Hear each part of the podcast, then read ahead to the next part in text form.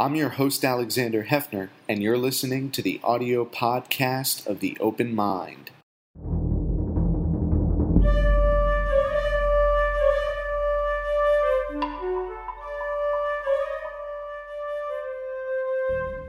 I'm Alexander Hefner, your host on The Open Mind. My guests today are Anton Dahbura, the Executive Director of the Johns Hopkins University Information Security Institute and an Associate Research Scientist in Computer Science, and Joseph Carrigan, a Senior Security Engineer at the Johns Hopkins University Information Security Institute. Anton and Joseph, welcome. Glad to be here. Thank you. It's good to be here. Uh, Joseph, let me ask you to begin with, as an engineer, you've become aware of some of these high-profile incidents of outages in the internet ecosystem, but some of them have not been prominently covered. For example, in recent weeks, Bank of America, on the first of a month, which is payday for a lot of people, mm-hmm. first day of the month, rent, other services that are going to be paid by companies and, and individuals, there was, there was a, a prolonged outage. And we're not talking about thirty minutes. We're talking about hours. If I were a Bank of America engineer, I'd be very interested in preventing that from happening. I haven't seen a lot of explanation as to what caused it, though. Uh, I'd like a little bit more transparency from large organizations like this. Uh, you know, when, when we had the Facebook outage, which I think you're kind of alluding to, that garnered much more media attention than the Bank of America outage. Um, and Bank of America or uh, Facebook said, well, this is an internal problem that we have. And I haven't seen any explanation like that from Bank of America. Perhaps they've made it. I just haven't seen it. Um, but it, it is something that is from time to time, it's going to happen. And we are incredibly reliant upon the, uh, the, the very nature of the internet. And, and we've become that way over the past twenty, thirty years. Um, so I think that uh, it's incumbent upon all of us as users to understand that these things are going to happen and we should have contingency plans for them. Anton, let me ask you to follow up. We have certain definitions that we should get out there in the open for those who are not familiar with cyber hygiene or security. Um, ransomware and now killware, which is in, in effect a kind of ransomware or hijacking of systems that could literally cause injury or death to human beings, um, are what folks institutions and individuals seem most concerned about right now. Um, and I was wondering if you could give us an overview of how you see the current state of ransomware and killware right now. Sure, thank you. Um, so ransomware, as more and more people are becoming aware, is a uh, an event in which bad guys take over a system. And it, by the way, it doesn't have to be a huge enterprise. It can be my laptop, for instance, and they can lock up my files and demand payment in order to either release those files or in some cases, they threaten to put them out in the open, which a lot of people wouldn't want to happen. And uh, in most cases, they demand payment in some kind of cryptocurrency. Uh, Killware is a version of ransomware in which there is physical harm uh, that can be that can lead to loss of life. So it's a it's a special class of ransomware, although it is kind of a gray area because of critical infrastructure, uh, such as power plants and even the, the food chain. Uh, if any part of the food chain is affected, that could cause harm to people. So it it really is it's an extremely serious problem. I really can't underscore how serious uh, the, the ransomware problem is right now in the United States and really around the world. Uh, we've become aware of new technologies that allow hackers to penetrate systems even without you doing what was kind of normally understood as the way you could let a foreign insurgent in your system by clicking on a link. That can happen now independent of any kind of clicks, right? It can, although uh, last time I saw, uh, clicking on the link is still the root cause of over eighty percent, perhaps as high as ninety percent of ransomware attacks. So it is happening. Word isn't getting out, or it's just not, uh, it's not sinking in. Uh, and all it takes is for one person, one person who's distracted, multitasking, or just can't resist the temptation of clicking on the link that says they won a prize that day. Uh, but there are all kinds of ways of getting into networks um, through uh, uh, software that uh, that inherently has vulnerabilities, um, and uh, or through other means, like you know, in some cases, somebody putting a, a thumb drive into uh, one of their systems inside the network, and that's all it takes. It has malware on it, and uh, as soon as the as soon as the thumb drive is connected, uh, it unleashes its malware. So there are many, many uh, root causes of this. Companies that uh, that create uh, software, uh, operating system, applications, they're constantly trying to get ahead of this, but it's a, it's a game of cat and mouse. And there are so many, and, and also companies and people, we all need to keep our software updated. Whenever we get a notice that it's time to upgrade software, it's the most important thing that we can do.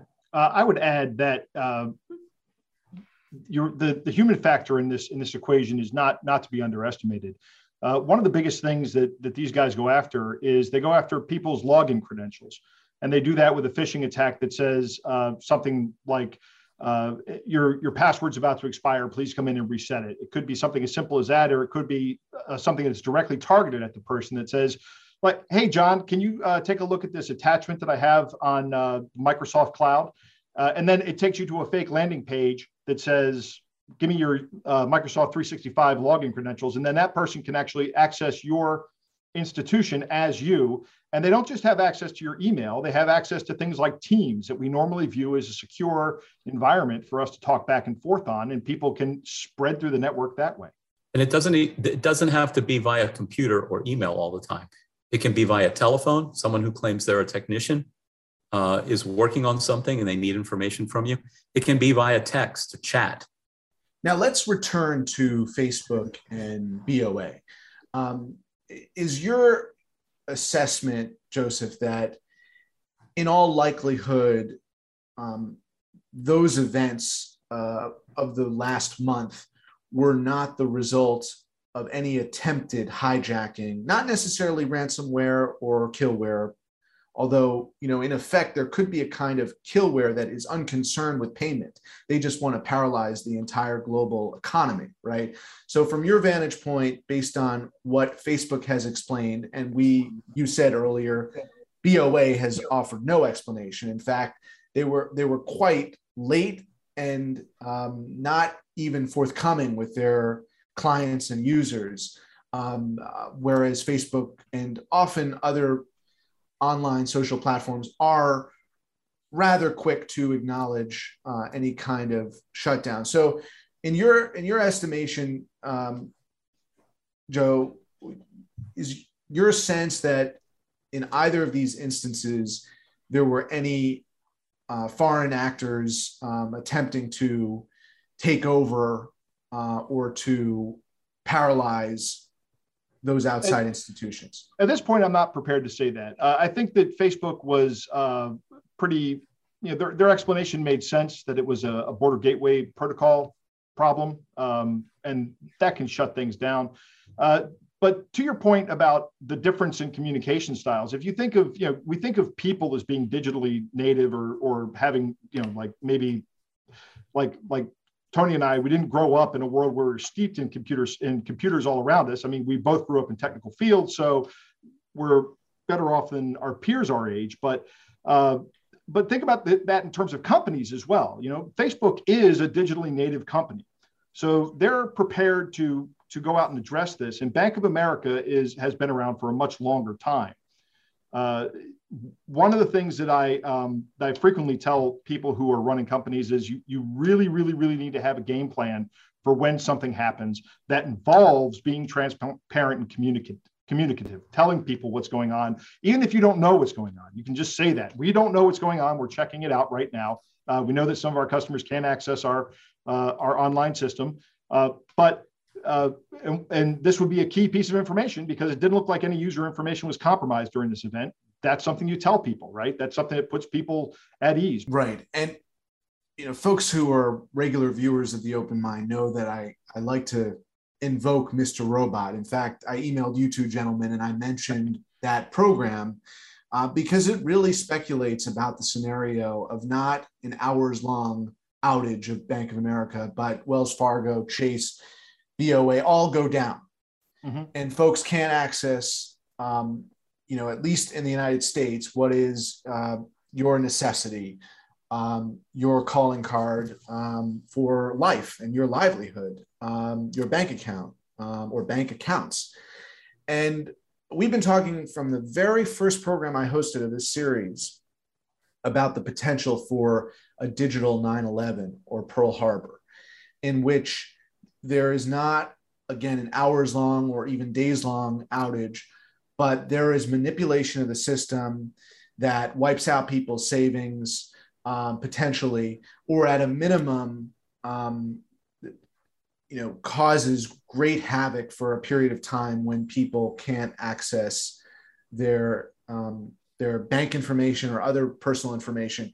And, and it was striking to me, the fact, Joseph, that the Facebook outage caused more of an uproar uh, because folks couldn't see, you know, their friend's child's uh, bris, uh, whatever. Um, right. And and uh, and yet uh, you have a major banking outage, and that got very little attention. C N B C, I don't think, ever reported on it. Credit uh, a lot of local news of affiliates. Uh, I know one in Atlanta, one of the major networks in Atlanta covered it. But my basic question to you is, if we are vulnerable to a banking outage of several hours, if not a whole day, it was virtually a day and change um, for, for some people, why are we not vulnerable to a days or weeks long outage or further manipulation of uh, these systems? Uh, I don't I don't know that we aren't vulnerable to that. Um, that would become a That's a much more of a tactical question, right? It, it, I mean, it's just a strategic problem, but once you start the action, it becomes a tactical, a tactical problem. Uh, and it, it depends on, on how that goes and what happens next. If, you know, do I take down, or if I, if I wanted to attack somebody, do I just brick all of their systems by essentially encrypting all of their operating systems with something like ransomware that, like, as Tony alluded to earlier, doesn't have any demand for ransom. I just encrypt everything, and now you have to spend days recovering. Uh, and if I can uh, keep what they call persistent access, then every time you recover a system, I can uh, re reinfect it. But there, you know, there are policy or procedures for going about this and best practices in incident response. And one of the first things you do in an incident response is um, assess where you are and try to get the attacker out of the system. If you can get the attacker out of the system, then you can begin to make progress. But if you can't keep the attacker out of the system, then you have a real problem.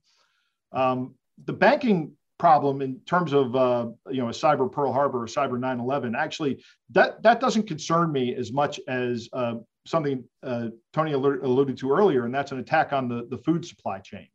That would be something that would be absolutely devastating. If that went on for three days and we started losing the food supplies that were in the grocery stores, that would be, uh, I think that would wind up with, uh, with real civil problems, civil unrest problems.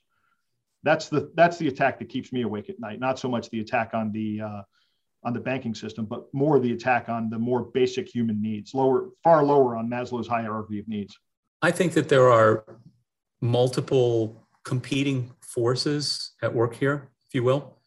Um, one is that, of course, the holy grail for any bad guy is to take out the, the major, the things we all talk about uh, that even show up in science fiction, you know, the major banks or the, uh, the national uh, power grid and so forth. So that's, that's one desire. On the other hand, these major entities are investing billions of dollars in defense. So they're, they're not really soft targets anymore. On the other hand, they rely on third-party software. There is software that they use in common. So it is possible that someone could find a so-called zero-day vulnerability that could have a major impact somewhere. I would say that that's becoming less and less likely. Then there's the other, the other factor, which is that the bad guys are really, uh, really cleaning up in the, the soft targets. You know, there are some elite uh, uh, hacker forces that are doing sort of Mission Impossible style attacks that are really gee wow, but the vast majority of it is just finding open doors and walking right in. And there are many, many of them. So when a door closes, the bad guys just move on to the next open door.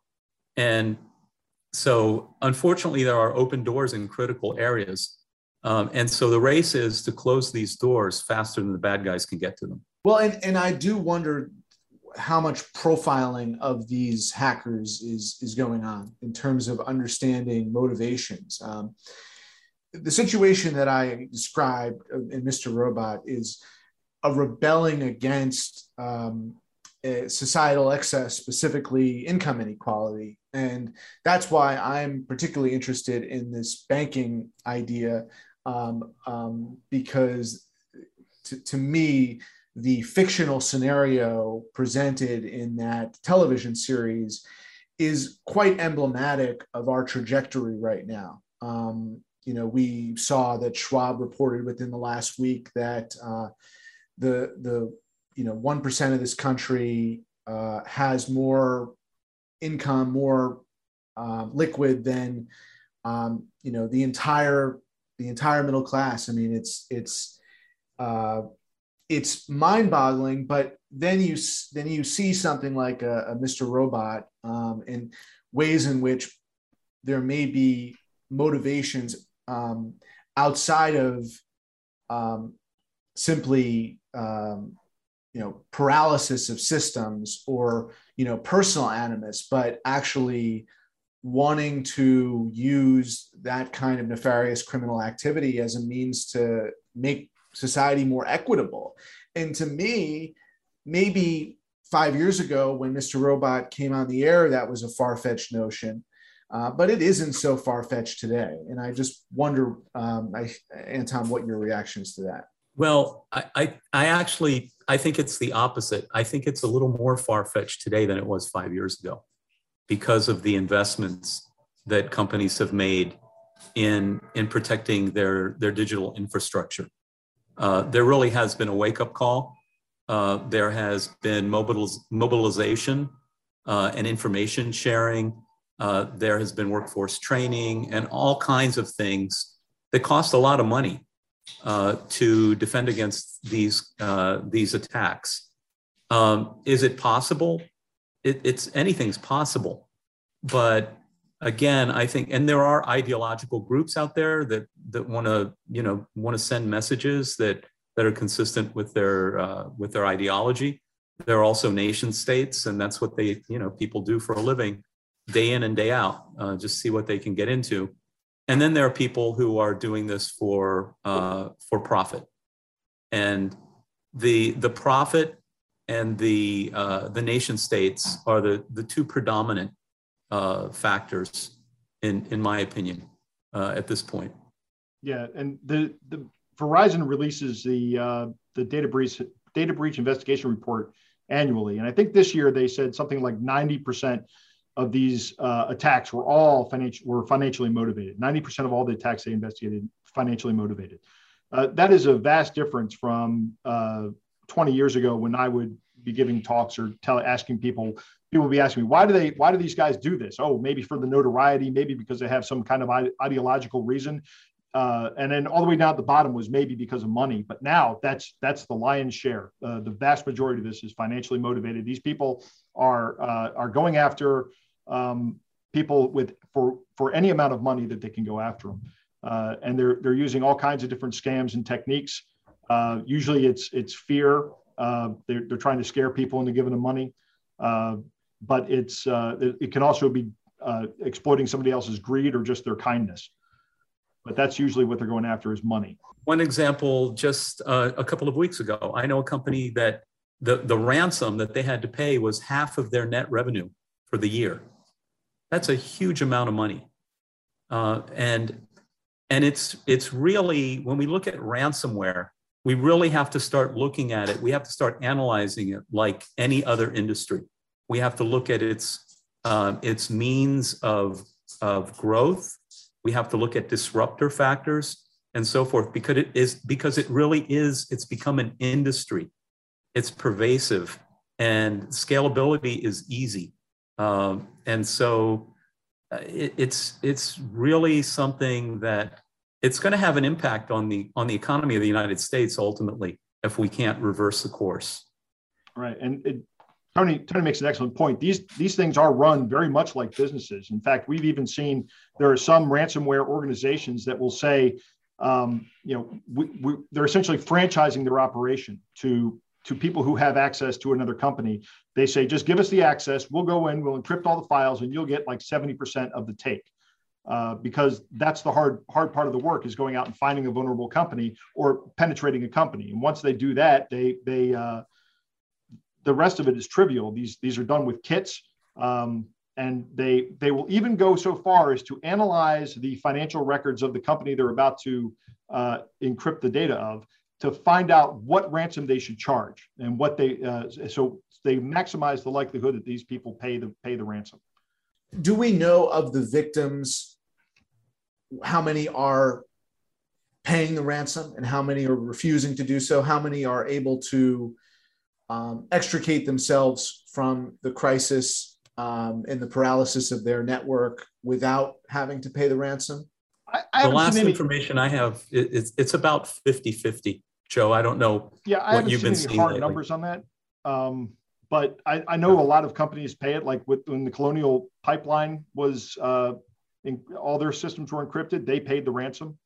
Um, the uh, the food- do they, Let me ask you this, Joe. Do, do they engage law enforcement in attempting to recoup the ransom, or attempting to uh, basically engage the third party, the, the criminal, Um, and uh, give them the impression that they are uh, getting something, but ultimately uh, they're not getting something, um, because it ap- it's appearing that they're getting something, but they're not getting. I mean, is is there some tactics being? Are there some tactics like that being deployed? There, there are tactics like that. There's actually a business, a niche business that that is of ransomware negotiators that you can hire once your once your business has been hit with ransomware. You can make a call to these guys, and they'll come in and they'll handle the. Uh, negotiation with the guys who are uh, charging you a ransom. Um, and a lot of times they, uh, they're successful in reducing the amount that gets paid. Um, and sometimes they're not successful. Sometimes the guys, the ransom gang just says, look, this is what it costs. Stop, stop talking to us. We have all the time in the world. You're the one with the business that can't operate right now. So either restore from backups or give us the money to decrypt your files. But isn't, um, isn't the government positioned in a way to Uh, provide the, the appearance of that transfer, or basically give folks the assets they need and then recoup them? Or is that they're not really it's, a way to do that? There, there, there was one case recently, and I can't remember what the case was, but they recovered about seventy-five percent of the ransom that was paid. It was Colonial. It was a Colonial Pipeline. It was a Colonial? Okay. So they got that back, and that was actually the franchise, the franchisee that they got the money back from. It wasn't the it wasn't the uh, the, the ransomware gang. The ransomware gang was had better operational security, if you will, to keep the money that they had.